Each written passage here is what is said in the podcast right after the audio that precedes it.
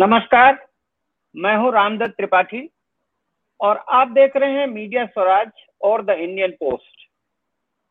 पिछले दो दिनों से हम इस बात पर चर्चा कर रहे थे कि उत्तर प्रदेश के ब्लॉक प्रमुख चुनाव में किस कदर बड़े पैमाने पर हिंसा हुई और वो हिंसा सरकारी संरक्षण में हुई। प्रशासन पुलिस के लोग थे, जहां उनके सामने प्रत्याशियों को पर्चा भरने से रोका गया, उनके पर्चे फाड़े गए, खीरी में एक महिला की साड़ी उतारने की कोशिश की गई, चीरहरण, और उधर सिद्धार्थ नगर में पूर्व विधानसभा अध्यक्ष माता प्रसाद पांडे के साथ मारपीट की गई। तो इस तरह के बहुत सारे घटनाएं हैं और एक और घटना संत कबीर नगर में हुई कि एक अजय नाम के व्यक्ति अपने पिता के अंतिम संस्कार के लिए अर्थी लेके जा रहे थे और रास्ते में घात लगा के कुछ लोग बैठे थे सत्तारूढ़ दल के और उनको शव यात्रा से उठा लिया, गाड़ियों भर के ले गए और उसकी वजह से उनका अंतिम संस्कार नहीं हो पाया क्योंकि मुखाग्नि देनी थी। तो मतलब ये इस तरह की घटनाएं हो रही थी, लेकिन इसी तरह की घटनाओं के बीच में पत्रकारों पर हमले की भी खबरें आ रही थी। कन्नौज में हमला हुआ पत्रकारों पर, एक पत्रकार पे बाकायदे, और कई जगह हुआ, लेकिन आज हद ये हो गई कि उन्नाव में खुद वहां के सीडीओ ने एक पत्रकार को मारा पीटा, उसके अलावा बीजेपी के लोगों ने भी उसको मारा पीटा और उसके विरोध में उन्नाव के पत्रकार धरने पर बैठ गए हैं। उत्तर प्रदेश में ये छिटपुट घटना नहीं है, लगातार बहुत सारे पत्रकारों के साथ जाति और हमले और उनके खिलाफ मुकदमे लिखना ये सब हो रहा था। तो आज इस पे हमारी विशेष चर्चा है और इस चर्चा में शामिल होंगे हमारे सहयोगी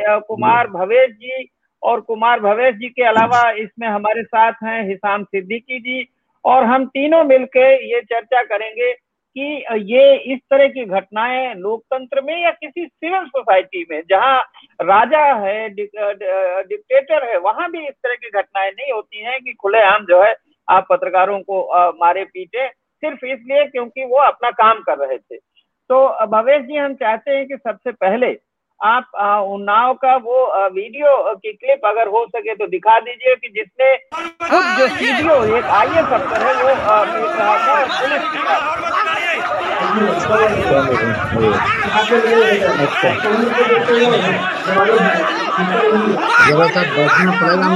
कर रहे हैं।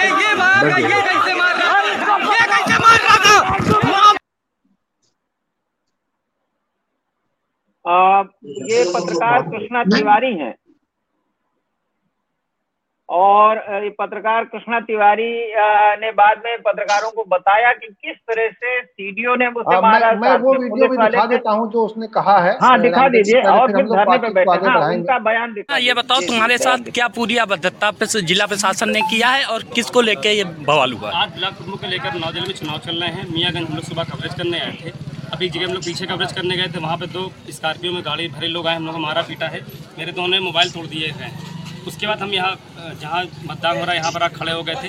कुछ लोग अलग अलग पार्टी कार्यकर्ता हैं, ढील रहे हैं, उनको पुलिस नहीं पकड़ पा रही है।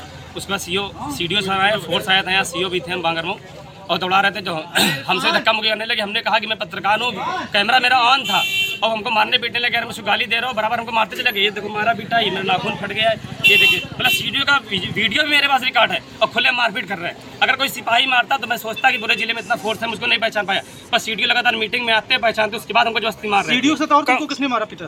कुछ बीजेपी के कुछ कार्यकर्ता और भी थे जो गले में रुपट्टा कुछ हंगोचा डाले थे, वो लोग मारपीट कर रहे हैं। बीजेपी के कार्यकर्ताओं पर प्रशासन कोई कार्रवाई कर पाया है? अभी तक कोई कार्रवाई नहीं हो रही, सारे कार्यकर्ता सब आसपास घूम रहे हैं, उनको पुलिस नहीं पकड़ पा रही है, उनको हाथ पकड़ पकड़ के किनारे पर प्यार किनारे कर रही है ले जाए जाके, और उल्टा गुस्सा मीडिया पर निकाल रही है केवल। तो ये देखा आपने भवेश जी और हिसाम कि किस तरह से वहां पर पत्रकारों के, एक पत्रकार के साथ किस तरह से खुद सीडीओ जो मतलब जिसका काम है रक्षा करना पत्रकारों की या हर नागरिक की, वो मारपीट कर रहा है और उसके साथ बीजेपी के लोगों ने मारा पीटा। तो हिसाम सिद्दीकी जी, पहले आप वरिष्ठ पत्रकार हैं और जदीद मरकज के संपादक हैं, तो और आप उत्तर प्रदेश में इतने दिनों से पत्रकारिता कर रहे हैं, आपने बहुत सारे चुनाव कवर किए हैं, आप क्या कहना चाहेंगे ये रवैया जो प्रशासन का है खास करके उन्नाव में पहले और बाकी जगह? देखिए, ये प्रशासन तो आजकल प्रशासन उत्तर प्रदेश का लगभग बीजेपी हो रहा है, उसको प्रशासन कहना मुझे लगता है गलत हो गया है।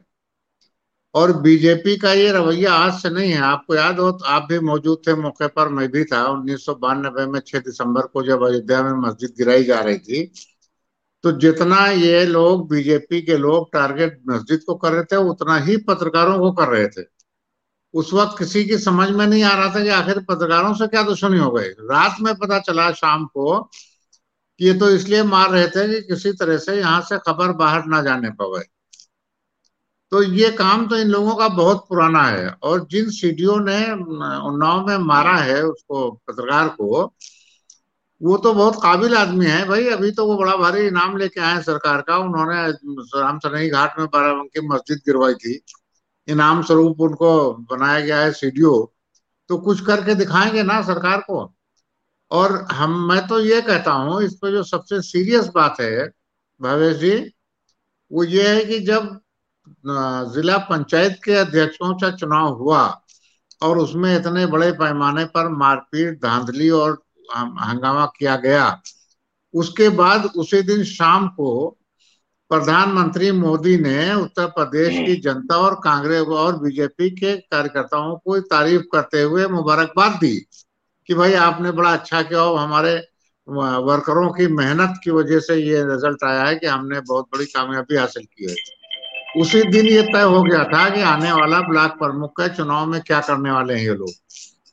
अब कल ये सब हो गया, आज हुआ कल हुआ, इसके बावजूद चीफ मिनिस्टर साहब आ गए फौरन, उन्होंने कहा नहीं हम, उन्होंने बधाई दी है अपने सारे वर्करों को भी और जिन्होंने, और यह दावा किया कि बिल्कुल पीसफुल बिल्कुल शांतिपूर्वक सब कुछ हुआ है, कहीं कोई गड़बड़ी नहीं हुई है। तो अब ऐसी सूरत में जो लोग नीचे प्यादे जिनको कहना चाहिए सीडीओ हो डीएम हो एसपी हो, ये लोग जो हरकतें कर रहे हैं वो तो इसका मतलब सीधा है कि वो लोग ऊपर के इशारे पर कर रहे हैं। उनको जैसे इंस्ट्रक्शन थे उनको तो ये, हमको तो लगता है उन्हें ये इंस्ट्रक्शन थे कि हर हाल में बीजेपी के कैंडिडेट को जितवाना है, उसके लिए तुम्हें जो भी करना पड़े पाप वो तुम मौके पर करो, तो वो लोग कर रहे हैं। ऐसे ही एक घटना इसी तरह से कन्नौज में एक पत्रकार को मारा पीटा, और भी कई जगह के वीडियो फोटोग्राफ आए थे और जिनको हमने देखा, अखबारों में कुछ छपा कुछ नहीं छपा। और सबसे बड़ा दुर्भाग्यपूर्ण तो यह है कि जो मेन स्ट्रीम का मीडिया अखबार है वो तो इन घटनाओं को तवज्जो ही नहीं दे रहे हैं, छाप भी नहीं रहे हैं। भवेश जी क्या कहेंगे उत्तर प्रदेश में? जी हाँ, वो कैसे तवज्जो देंगे? लखीमपुर में तो जो वाकयात हुए हैं 4-5 ब्लॉकों में, उसमें तो एक बहुत बड़े हिंदी अखबार का रिपोर्टर खुद ही शामिल था ये सब करने में। तो आप क्या करोगे ऐसे लोगों को? और दूसरे ये तो पार्टनर है, वो सरकार के साथ पार्टनर है। हाँ, तो दूसरी बात मैं ये बता दूं आपको कि ये जो कल हुआ है, जैसे उस महिला के कपड़े फाड़ने की कोशिश की गई, उसको बेइज्जत किया गया। अब मैं उन लोगों से ये बात कहना चाह रहा हूँ जिन लोगों ने बहुत बढ़ चढ़ के बीजेपी को वोट इसलिए दिया था कि बीजेपी आएगी तो मुसलमानों को ठीक करेगा। अब किसको ठीक कर रही बीजेपी? जरा इस बात पे गौर करें जिन लोगों ने बिल्कुल नंगे होकर के बीजेपी के साथ दिया कि भाई अब बीजेपी किसको ठीक कर रही? जितनी हिंसा हुई है ब्लॉक प्रमुख के चुनाव में और नगर और शहर जिला पंचायत के अध्यक्ष के चुनाव में, उसमें मुसलमान कहाँ टारगेट थे? उसमें तो आप ही टारगेट थे और बीजेपी कर रही थी, तो इसको भी तो गौर करें। मुसलमानों ने तो ऐसा लगता है कि जानबूझ के बहुत खामोशी अख्तियार कर ली है कि भाई इस पचड़े में कौन पड़े, और तो इसलिए अब जाहिर है कि अब उनको वो विलेन मिल नहीं रहे हैं, वो ढूंढ रहे हैं, कोशिश कर रहे हैं विलेन बनाने की। धर्मांतरण कानून है एक, देखिए अभी जनसंख्या पे भी कानून ला रहे हैं और इस तरह से पेश कर रहे हैं कि जैसे आबादी बढ़ाने में खाली हुआ। खैर ये तो फिर कभी चर्चा करेंगे। आज नहीं, फिर एक चीज मेंशन कर दूं कि ये ला रहे हैं जनसंख्या कानून, और इन्होंने गोंडा से टूट के जो नया जिला बना है बलरामपुर, वहां पे जिसको नगर पंचायत का अध्यक्ष बनाया है, महिला है लड़की जो बीए फाइनल में पढ़ रही है, वो 5 भाई बहनों में सबसे बड़ी हो, बीए में पढ़ रही, बाकी सब छोटे हैं। ये जनसंख्या कानून ला रहे हैं। लखनऊ में परसों नाम नहीं लेना चाहिए, एक हमारे साथी पत्रकार की मदर के माताजी का देहांत हो गया, वो 7 भाई बहन हैं, वो भी मुसलमान नहीं हैं और सारा ब्लेम मुसलमानों पर है कि जनसंख्या मुसलमान बढ़ा रहे हैं। तो ये इनका वो अलग विषय है, उस पर हम लोग बात करेंगे, उसके डिटेल्स में जाएंगे। हमने उस पर अभी एक वीडियो बनाया है, थोड़ी देर में मैं उसको रिलीज करूंगा। लेकिन जो पत्रकारों, भवेश जी एक सेकंड, आप संपादक रहे हैं भवेश जी, मैं इसलिए आपसे खास प्रश्न पूछ रहा हूँ एक, कि आप संपादक रहे हैं, आप जिलों में पत्रकारों से काम लेते थे कि ये रिपोर्ट भेजो वो रिपोर्ट भेजो। मैं खास करके आप और जो बोल रहे हैं वो तो पहले ऐसे ठीक है, पहले उन्नाव की घटना पे आपकी टिप्पणी ले लेता हूँ। देखिए, उन्नाव की घटना के बारे में मैं ये कहूँगा कि जब पंचायत सदस्यों के चुनाव हो गए और पंचायत अध्यक्षों के चुनाव बाकी थे तो अखिलेश यादव का एक बयान आया था जिसमें उन्होंने कहा था कि पंचायत अध्यक्षों का चुनाव सीधे सीधे जिलाधिकारियों और जो पुलिस कप्तान हैं उनके हवाले कर दिया है योगी जी ने। ये आरोप लगाया था, ये पॉलिटिकल आरोप था। लेकिन उनकी बात अब जमीन पर सच्ची दिखाई दे रही है। जिस तरह से शासन प्रशासन आंख मूंद ले रहा है घटनाओं के प्रति, और उन घटनाओं को जो वहाँ पे हंगामा हो रहा है, जो वहाँ पे जिस तरह से कह सकते हैं कि सियासी बेईमानी हो रही है, उसको जो उजागर करने वाले पत्रकार हैं वो लगातार हिंसा का शिकार हो रहे हैं। और सबसे दुर्भाग्यजनक स्थिति है कि उत्तर प्रदेश में पत्रकारों के ऊपर हमले का एक नया रिकॉर्ड बन गया है, और वो योगी सरकार के नेतृत्व में पिछले 4 साल में इतने पत्रकारों पर इतने छोटे छोटे मामलों के लिए हमले हो रहे हैं। पत्रकार हमेशा से समाज में जो बुराइयां हैं उसके खिलाफ आवाज उठाने के लिए माना जाता है। ये ठीक है कि कुछ पत्रकारों के खिलाफ शिकायतें आती रहती हैं। मैं अभी एक के बयान देख रहा था, मनोज तिवारी प्रयागराज से हम लोग के साथ कल शामिल हुए थे चर्चा में। वो कह रहे थे कि पत्रकार पत्रकारिता के अलावा भी बहुत कुछ कर रहे हैं। वो भी एक विषय है, वो भी एक समस्या है, उस पर भी कभी बात कर लेंगे हम।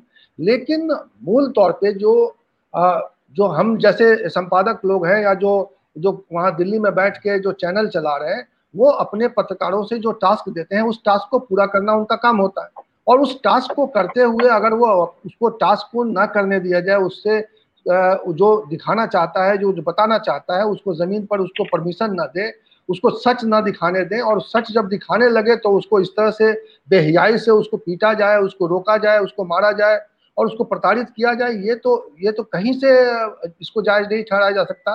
कहते हैं लोकतंत्र में चौथा खंभा जो है वो जनता के साथ खड़ा रहता है, जनता की बात को सामने रखता है, क्योंकि बाकी जो लोकतंत्र के पहरुए हैं तो वो तो अपने हिसाब से काम कर रहे हैं। वो कहते हैं कि वो कानून के हिसाब से काम कर रहे हैं, लेकिन जहां कमी आती है वो चौथा स्तंभ जो है मीडिया उसको सामने लाने की कोशिश करता है, लोगों को दिखाने की कोशिश करता है। और आज की तारीख में जब मोबाइल कैमरे से रिपोर्टिंग हो रही है तो आपको वो रिपोर्टर कह रहा था कि वो मुझे सीओ साहब मुझे पहचानते हैं, वो अगर मोबाइल से भी रिपोर्टिंग कर रहा था। मैं देख रहा था एक वीडियो, मैं आपको दिखा सकता हूं कि उस वीडियो में वो आगे वो उसको कवर करता हुआ चल रहा है। और आपको जब सीओ साहब को मालूम है कि वो पत्रकार है और वो मोबाइल से शूट कर रहा है इसलिए कि उसको अपने चैनल में भेजना है, तो जाहिर तौर पर वो समझ रहे थे कि वो पत्रकार है, वो कोई आम आदमी नहीं है और मोबाइल से रिपोर्टिंग कर रहा है। उनकी सारी कारस्तानी को वो अपने कैमरे में कैद कर रहा है। तो इस तरह की जो बदले की भावना के साथ जो पत्रकारों के साथ किया जा रहा है ये बहुत ही शर्मनाक है। और लोकतंत्र की रक्षा करने वाले, और योगी जी अभी तो कल जितनी घटनाएं हुई हैं और सामने आई हैं उस पर उन्होंने एक्शन लिया है, मुझे लगता है इस पूरे मामले में भी, और पत्रकारों के साथ जहाँ कहीं भी घटनाएं हुई हैं इस पूरे मामले में योगी जी को सख्ती से आना चाहिए, सामने आना चाहिए कि ये पत्रकारों के साथ इस तरह की बदसलूकी कोई अधिकारी कोई कर्मचारी करता है तो उसको बख्शा नहीं जाएगा। क्योंकि अब देखिए चुनाव आने वाले हैं और सच को रोक नहीं पाएंगे योगी जी या कोई भी विपक्ष का कोई भी नेता। जो सच जमीन पर होगा वो मीडिया के जरिए, वो इन छोटे छोटे जो लड़के काम कर रहे हैं मोबाइल कैमरों के साथ जो सच को दिखाने के लिए लोगों के सामने और सोशल मीडिया पर या बड़े बड़े चैनलों में जो मोजो जर्नलिज्म हो रहा है उसको रोक नहीं पाएंगे। सच्चाई रोकना इतना आसान नहीं है और अब तो बिल्कुल संभव नहीं है, और इस तरह की कोशिश से बाहर जाना चाहिए शासन प्रशासन और सरकार। बिल्कुल भवेश जी, देखिए जो मोबाइल जर्नलिज्म ये तो अब पूरे दुनिया का ट्रेंड है। मैं हम बताएं बीबीसी के में हमने पिछला जो कुंभ कवर किया था वो मोबाइल से ही, उस जमाने से मोबाइल से ही न्यूज भेजना। एनडीटीवी में बहुत सारे चैनल्स में बड़े बड़े कैमरे खत्म हो गए हैं जो कंधे पे लेके चलते थे, अब तो मोबाइल से पत्रकारिता और फिर हर नागरिक का अधिकार है, फोटो पब्लिक प्लेस पे अगर कोई फोटो खींच रहा है तो वो तो कोई बात नहीं हुई। और खास करके देखिए इसमें कि सीडीओ और सीओ सब जानते थे, वो पत्रकार हैं वहाँ के। लेकिन इसमें एक चीज जो मुझे अच्छी लगी वो ये अच्छी लगी कि मैं उन्नाव के पत्रकारों को सलाम करता हूँ, सल्यूट करता हूँ कि सारे लोग एकजुट हैं, वहाँ धरने पे बैठ गए। देखिए उन लोगों ने उस पत्रकार कृष्णा तिवारी का बाकायदे सारे चैनल ने बाकायदे उसका स्टेटमेंट बाकायदे और भेजा हम लोगों तक, नहीं तो पता ही नहीं चलता। अगर वो लोग धरने पे नहीं बैठते और उसका बयान रिकॉर्ड करके नहीं भेजते तो दुनिया को पता ही नहीं चलता कि वहाँ क्या हुआ। तो इसलिए जबकि और तमाम जिलों में देखिए ऐसा नहीं हो पाया है, कन्नौज में नहीं हो पाया, मिर्जापुर में आप देखिए एक मिड डे मील में उसने दिखाया था कि सूखी रोटी खिला रहे हैं और सिर्फ इसलिए उस पर मुकदमा हो गया। जाने और कितने लोगों पर सेडिशन के चार्ज लगे। दिल्ली के बड़े बड़े पत्रकार हैं जिनमें उत्तर प्रदेश सरकार ने मुकदमे लाद दिए हैं कि साहब जरा सा उन्होंने ट्वीट किया या कोई खबर दिया। अरे भाई पत्रकार का काम है, कोई घटना होती है उसको जो पहले जानकारी मिलती है वो प्रसारित करता है। आपकी पुलिस भी तो यही करती है, क्या करती है? अगर कोई घटना होती है कोई आके रपट लिखाता है, आप उस रपट के बेसिस पे कार्रवाई करते हैं, गिरफ्तार करते हैं, मजिस्ट्रेट के सामने ले जाते हैं, मजिस्ट्रेट उसको जेल दे देता है, बाद में बाइज्जत बरी होता है। पत्रकार के पास कोई ऐसी एजेंसी नहीं है कि वो चटपट अभी घटना हुई और अभी कोई फाइनल जजमेंट या रिकॉर्ड बता दे, जो सूचनाएं आती है वो देता है। तो आप देखिए और इस तरह से प्रताड़ित करना, मारना पीटना, ये तो बहुत मनोबल गिराने वाली बात है। और सही ये बात है कि ये फिर आगे विधानसभा चुनाव में क्या होगा। विधानसभा अभी तो इसमें एक्शन पॉइंट एक जगह वोट हो रहा था, विधानसभा चुनाव में तो गांव-गांव पोलिंग होगी। और अगर इस तरह से रहेगा कि सरकार का प्रशासन का श्रेय है, संरक्षण है, तो कोई भी दबंग किसी भी पार्टी का हो सकता है, वो सब जगह खदेड़ेगा। इसमें एक चीज मैं जानकारी आपको दे दूं कि इसमें उन्नाव के जिलाधिकारी का बयान आया है। उन्होंने ये कहा है कि पत्रकार ने हमें प्रार्थना पत्र दिया है, मामले में हम निष्पक्ष जांच करेंगे। एक बीजेपी कार्यकर्ता ने भी पत्रकार से मारपीट की, उन्हें पकड़ लिया है। ये डीएम का बयान है। लेकिन सवाल यह है कि डीएम तो सीडीओ के खिलाफ कार्रवाई नहीं कर सकते, डीएम तो जो है क्या करेंगे? इसमें तो तुरंत चीफ सेक्रेटरी को संज्ञान लेकर के और तुरंत जो है वो इसमें कार्रवाई करनी चाहिए, जो भी प्रस्ताव है और इसको करना चाहिए। हिसाम भाई देखिए एक संस्था है देश में, हुआ करती थी, अभी भी है, और प्रेस काउंसिल ऑफ इंडिया। आप देख रहे हैं कि पिछले कुछ सालों से प्रेस काउंसिल ऑफ इंडिया तो कुछ कर ही नहीं रही। इतनी घटनाएं होती हैं वो कुछ भी नहीं हो रहे। ये लगता ही नहीं है कि भाई वो पत्रकारों के साथ जो उत्पीड़न हो रहा है उसमें उनका भी कुछ दायित्व बनता है। देखिए आप कुछ सालों ने सीधा सीधा 7 साल कहिए, 7 साल से सारी जितनी संस्थाएं हैं, संवैधानिक संस्थाएं, उनको लगभग डिफंक्ट कर दिया गया। प्रेस काउंसिल ऑफ इंडिया उससे अलग नहीं है, सुप्रीम कोर्ट तक उसमें आ गया तो बाकी की क्या हैसियत है। अब ये जो उन्नाव का मामला था, देखिए उन्नाव का मामला ज्यादा खतरनाक इसलिए है कि सीडीओ और सीओ मिल के जब पत्रकार को मार रहे थे तो उनका साथ एक बीजेपी कार्यकर्ता भी दे रहा था। इसका क्या मतलब है? इसका मतलब है कि आप मिल के बाकायदा सरकार के इंस्ट्रक्शंस पे ये काम कर रहे हैं, वरना नहीं करता। 24 सरकार में एक नया काम शुरू हुआ है, जो काम शुरू किया था भारत सरकार ने, मोदी साहब की सरकार ने, कि आप अगर खबर लिखते हो तो कहते हैं सरकार की छवि धूमिल कर रहे हैं। अब मिर्जापुर में जो केस हुआ था कि बच्चों को रोटी और नमक खिला रहे थे मिड डे मील में, उसमें मुकदमा यही लिखा गया है कि सरकार की छवि धूमिल करने का काम किया है इतने पत्रकारों ने, और उसमें बहुत सीनियर लोगों के खिलाफ भी मुकदमा दर्ज है। सरकार, अब जब सरकार अपने मुंह पे खुद ही कालिख लगाए फिर रही है और कोई कहते भाई आपके मुंह पे कालिख लगी तो कहते साहब आपने तो हमारी छवि धूमिल कर दी, ऐसे तो नहीं चलता है। लेकिन ये इन लोगों, देखिये ये लोग जहनी तौर पर पत्रकारों के, या यूं कह लीजिए आपकी इंडिपेंडेंट जर्नलिज्म के खिलाफ है। ये नहीं चाहते हैं कि देश में कोई आदमी अपनी राय व्यक्त कर सके, इनके अलावा वो हो रहा है। अब असेंबली का चुनाव जो होने वाला, रामदत्त साहब, ये जो इन्होंने उन्नाव में किया है कि एक बीजेपी वर्कर सीडीओ के साथ मिलकर मार रहा है, मुझे तो लगता है ये लोग ये करेंगे गांव-गांव बीजेपी वर्करों को 2-2 सिपाहियों के साथ भेजेंगे और लोगों को पिटवाएंगे दूसरी पार्टी के लोगों को। तो ये तो बहुत खतरनाक ट्रेंड कायम होने वाला है। इससे तो लॉ एंड ऑर्डर भी बिगड़ेगा। ऐसा नहीं है, ये मत समझिएगा कि एक तरफा चीज चलेगी, कुछ लोग इसको रिटेलिएट भी करेंगे। तो इस तरह इनका तो मंशा है पत्रकारों को। इससे आपको नहीं लगता भवेश जी अराजकता पैदा होगी? क्योंकि अगर सिस्टम काम नहीं करेगा, संस्थाएं काम नहीं करेगी और प्रशासन जिससे अपेक्षा होती है कि भाई वो एक काम करेगा, न्यूट्रल रहेगा, कुछ किसी के साथ घटना दुर्घटना होगी तो करेगा, तो फिर तो अराजकता का होगा, फिर तो जिसके साथ हुआ वही अपना बदला ले, जवाब दे। देखिए अधिकारियों का अप्रोच ये हो गया है कि वो उनकी जिम्मेदारी समाज के प्रति नहीं है, उनकी जिम्मेदारी बल्कि सारी जिम्मेदारी जो सत्ताधारी पार्टी है उसकी तरफ वो देख रहे हैं और किसी उम्मीद की नज़र से देख रहे हैं। ये जो दोनों का जो गठजोड़ हो गया है ना, ये खतरनाक है। अधिकारी मूल रूप से उनको जनता के प्रति जवाबदेह होना चाहिए कि भाई जनता में उनकी क्या इमेज जा रही है।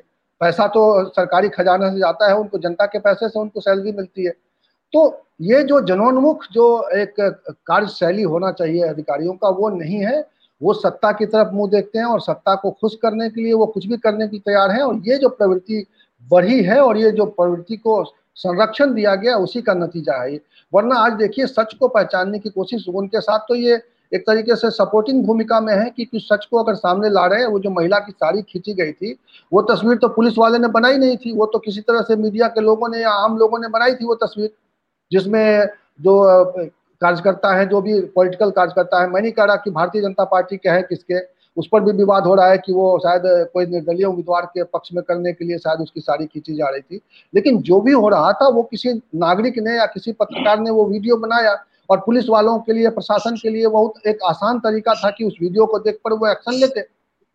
भाई सोशल मीडिया पर वो भी उपलब्ध है, वो भी इस तमाम ट्विटर पे और तमाम सोशल मीडिया पर उपलब्ध हैं, बड़े बड़े मौजूद हैं वो लोग, तो वो वहाँ से देख के चाहें तो वो समाज में एक व्यवस्था पैदा कर सकते हैं। लेकिन उनका काम व्यवस्था पैदा करने में नहीं है, उनका काम व्यवस्था दुरुस्त करने में नहीं है, उनका सारा फोकस है कि सरकार कैसे खुश रहे और सरकार को कैसे खुश रखा जाए।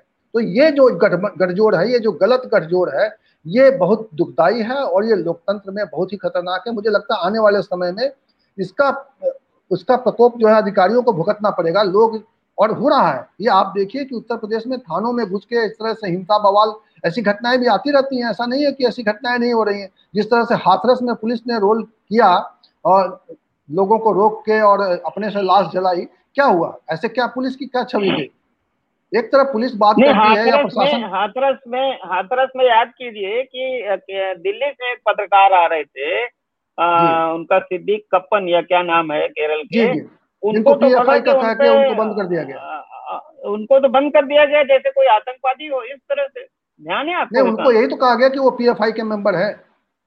हाँ, और वो वहाँ सामाजिक क्या विद्वेष फैलाने और दंगा कराने जा रहे थे। तो भाई एक चीज और, हाँ जी बताइए। सिद्दीक कप्पन के मामले में तो रामदत्त जी, जो उत्तर प्रदेश सरकार ने उन पर इल्जाम लगाया, उसमें कहा कि ये वहाँ सामाजिक विद्वेष फैलाकर दंगा कराना चाह रहे थे। वो आदमी जिंदगी में कभी वहाँ गया नहीं, उसका कोई वहाँ पर ऑर्गेनाइजेशन नहीं, उसके कोई आदमी नहीं, और उस पर यूएपीए भी लगा दिया। छोटा मोटा केस नहीं होता है।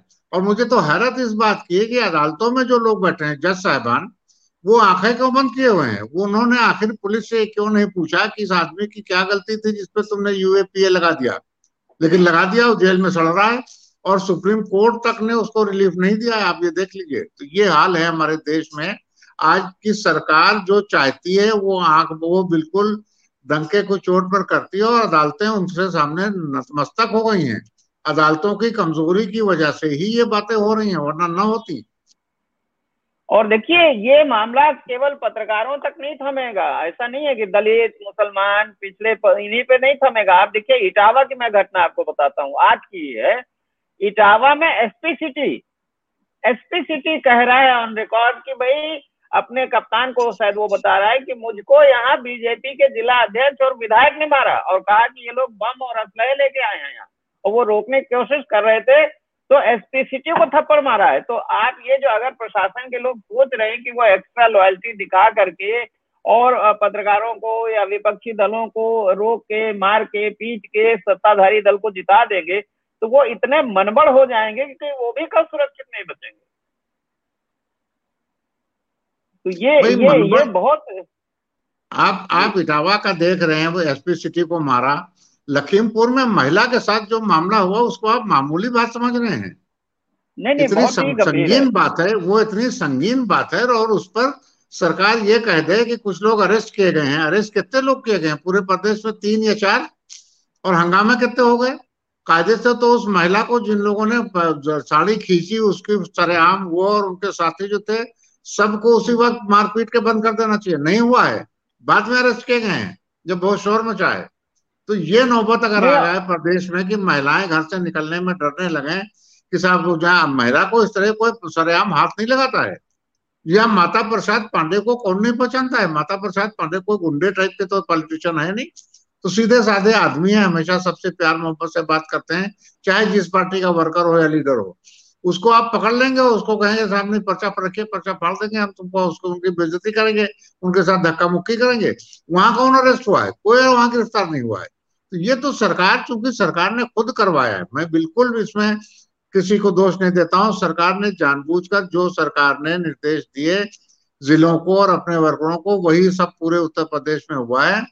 और उत्तर प्रदेश के वोटरों को इस बात को बहुत संजीदगी से सोचना चाहिए कि हम किसको वोट दे रहे थे और किसको वोट देंगे। हम नहीं करेंगे आम पब्लिक के। सिद्दीकी जी, हम अगर छोड़ दें, फिलहाल हम पत्रकारों पर जो हमला हुआ उस पर हम चूंकि रिएक्ट कर रहे हैं, तो मुझे लगता है कि, और ये जो मुदित माथुर ने कमेंट भी किया है, पत्रकार जो पत्रकारों के संरक्षण के लिए जो तमाम तरह के संगठन हैं, उत्तर प्रदेश में भी हैं, बहुत सारे संगठन हैं, अलग अलग बहुत सारे संगठन हैं, इन सबको मतलब बहुत ही मुखरता से आवाज़ उठानी चाहिए। इस तरह की घटनाएं बढ़ रही हैं लगातार योगी सरकार में, और ये इसको बर्दाश्त नहीं किया जा सकता है। ऐसी घटनाओं में इन्वॉल्व अधिकारियों को कड़ी सजा मिले, कड़ा इनको सबक मिले, ये बहुत ज़रूरी है। क्योंकि नहीं तो इससे क्या हो रहा है कि फील्ड में रिपोर्टिंग जो है अब बहुत मुश्किल होता जा रहा है, और फील्ड में रिपोर्टिंग से रोकने, डराने के लिए ही ये सब किया जा रहा है। लोग मैदान में उतर के सच्चाई को लोगों के सामने नहीं रखें, क्योंकि लोग आज कैमरे आ गए हैं और हम सच्चाई को लोगों के सामने रख रहे हैं,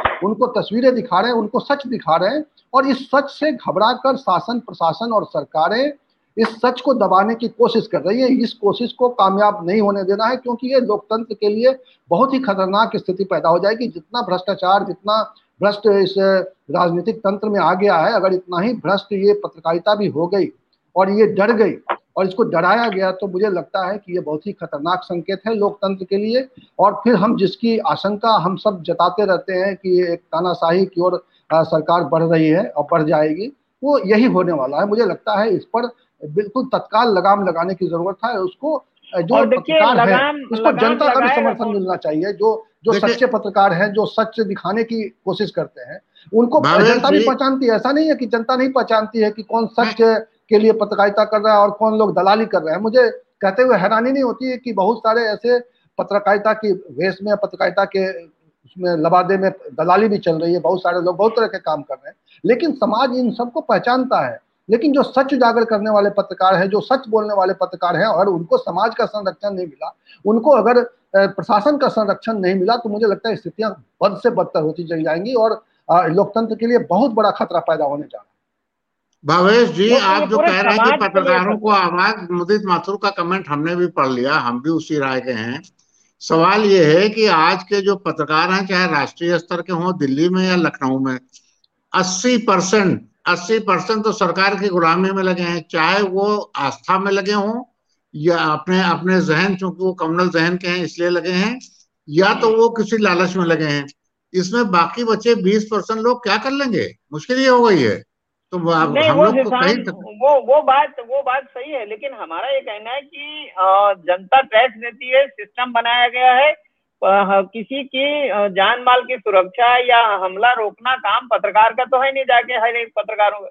ये जो पुलिस प्रशासन का काम है, वो ये जिसके लिए उनको तनख्वाह मिलती है टैक्स पेयर, मैं तो कई बार कहता हूँ कि भाई आपको टैक्स पेयर के पैसे से तनख्वाह मिलती है और आपको जनता के प्रति जवाबदेह है। तो अगर सवाल यह है कि डीएमएसपी है या सीडीओ तो बहुत बड़ा अफसर होता है ना, डीएम की जगह पर वो ऑफिशिएट करता है जिले में, कई बार वो कार्यवाहक जिला मजिस्ट्रेट होता है, फिर 2-4 साल में वो खुद डीएम बनता है, फिर शासन में आते हैं।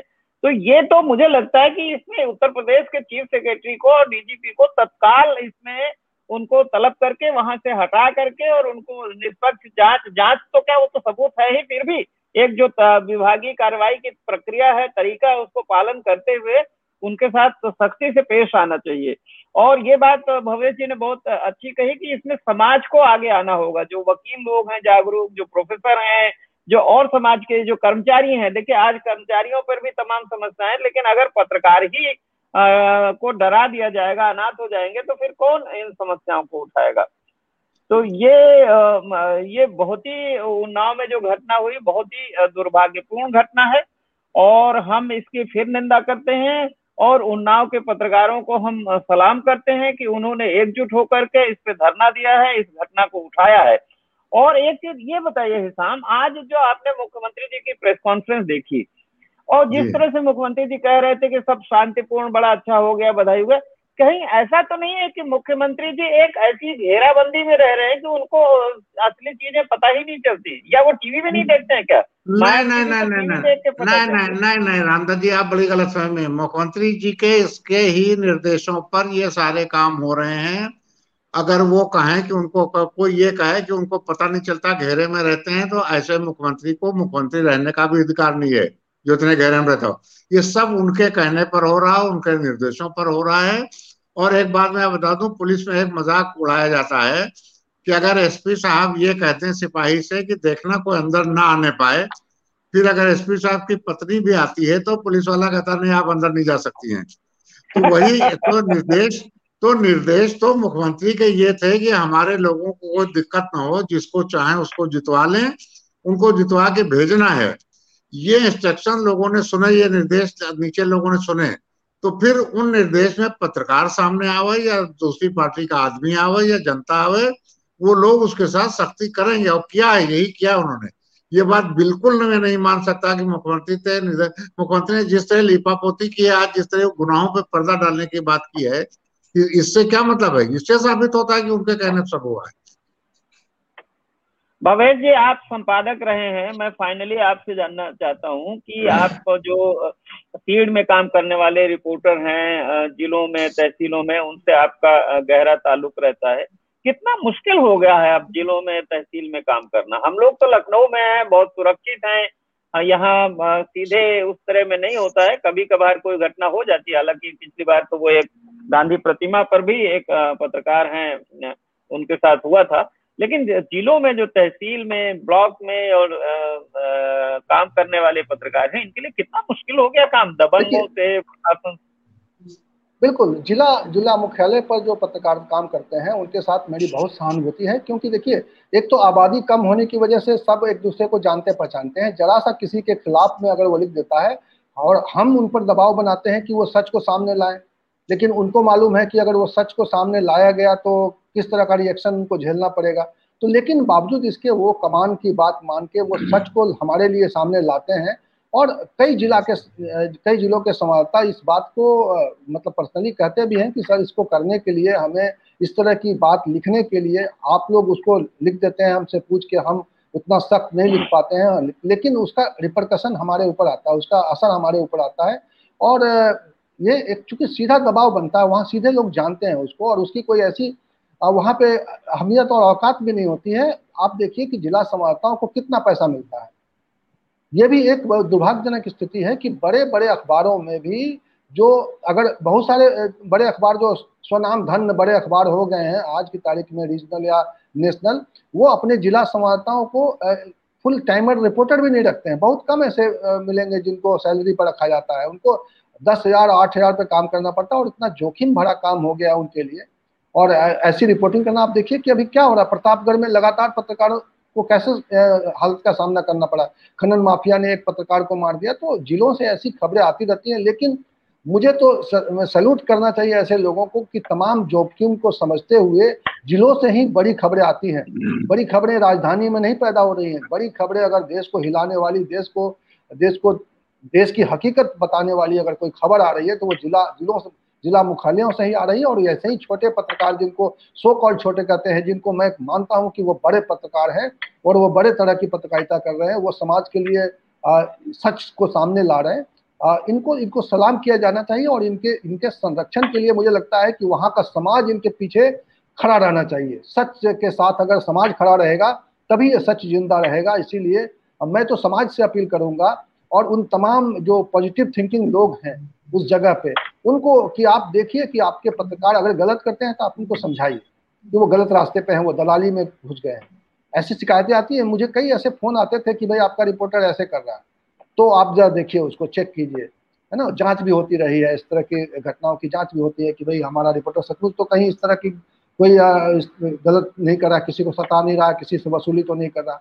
तो ऐसी शिकायतें सुनने को भी मिलती हैं, लेकिन मुझे लगता है कि ऐसे लोगों की पहचान बन जाती है समाज में जो सच को आगे लाने के लिए काम करता है, और ऐसे लोगों की कमी नहीं है। ऐसे लोगों की कमी है जो ऐसी दलाली में भिड़े हुए है ना, और उन्हीं लोगों की वजह से पत्रकारिता बदनाम भी हो रही है। जैसे आज जो है सो कॉल्ड बड़े मीडिया हाउसेस में बैठ के अच्छी मोटी सैलरी पाकर भी सच बोलने से परहेज कर रहे हैं पत्रकार, संपादक के ओहदे पर बैठे हैं लेकिन उनको सच नहीं दिखाई देता, उनको सरकार की कमी नहीं दिखाई देती है, उनको सरकार के काम में सिर्फ वाहवाही दिखाई देती है। तो ये सच को समझना पड़ेगा और समाज इस सच को समझता है, मुझे लगता है समाज को पत्रकारिता के साथ खड़ा रहना पड़ेगा। वैसे इसमें एक बात और भी है, देखिए कि जो तहसील में, ब्लॉक में या जिले में पत्रकार होते हैं, उसमें बहुत सारे पत्रकार जो होते हैं वो टीचर हैं या और जो भी है, उनके एक सोशल वर्कर की भी भूमिका हो जाती है।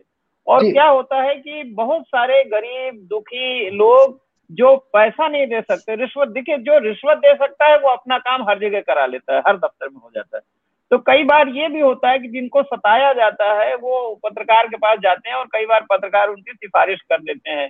मान लीजिए किसी का दुखी है, परेशान है, हर चीज में तो पैसा चल रहा है, असलाह की भी रिपोर्ट में, और चरित्र प्रमाण पत्र बनवाना है अगर, तो उसमें भी 2-3 महीने लग जाते हैं। तो अगर पत्रकार इस तरह के मामलों में कभी सिफारिश कर दिया तो कई बार उसको भी अफसर लोग कहने लगते हैं दलाली करता है, क्योंकि उसमें उनका फिर वो कमीशन जो है वो नहीं मिलता है। तो ये भी एक बिल्कुल ये भी सच्चाई है। और समाज सेवा में भी बहुत सारे पत्रकार बदनाम हो जा रहे हैं, लेकिन मुझे लगता है पत्रकारों को अपना दामन बचाते हुए काम करना चाहिए और समाज की सेवा भी करनी है और सच को जिंदा भी रखना है।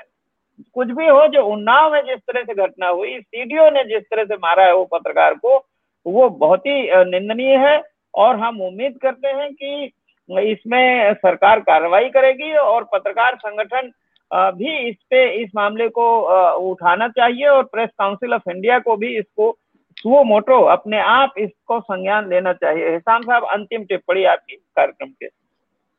देखिए, मैंने फिर जैसे पहले कहा था कि ये प्रेस काउंसिल ऑफ इंडिया तो बिल्कुल कोई कार्रवाई नहीं करेगी, इसमें जो भी करना होगा रामदत्त साहब, उसमें पत्रकारों को ही, जिस तरह उन्नाव के पत्रकार एकजुट होकर के धरने पर बैठे हैं, उसी तरह उन्नाव से लखनऊ, लखनऊ से दिल्ली तक के पत्रकारों को ही कुछ करना होगा अपनी तरफ से। कोई दबाव बनाना होगा सरकार पर कि भाई इस तरह की हरकत कम से कम अब जो हुआ है वहां तो कार्रवाई हो, सख्त कार्रवाई हो, और आगे ऐसा ना हो। इन चीजों पर हम लोगों को खुद ही कुछ करना होगा। इस पर आप सोचें कि प्रेस काउंसिल या सरकार कुछ करने वाली, तो वो तो कुछ नहीं करेंगे, उनका तो किया हुआ और करवाया हुआ है। इसलिए जो भी करना होगा वो हम लोगों को खुद ही एकजुट होकर करवाने की कोशिश करनी होगी। तो चलिए, फिलहाल कम से कम आज इस मामले पे हमने चर्चा की, इसको उजागर किया। उन्नाव के पत्रकारों को हम अपना फिर से सपोर्ट देते हैं और इस चर्चा को यहीं विराम देते हैं। बहुत बहुत धन्यवाद भवेश जी और हिसाम सिद्दीकी जी, और आप सबसे, दर्शकों से रिक्वेस्ट करते हैं कि अगर आपने हमारे चैनल को सब्सक्राइब नहीं किया हो तो कृपया सब्सक्राइब कर लीजिए और उसका नोटिफिकेशन बटन दबा दीजिए ताकि आपको कार्यक्रमों की सूचना जाती रहे। बहुत बहुत धन्यवाद, नमस्कार, शुभ रात्रि।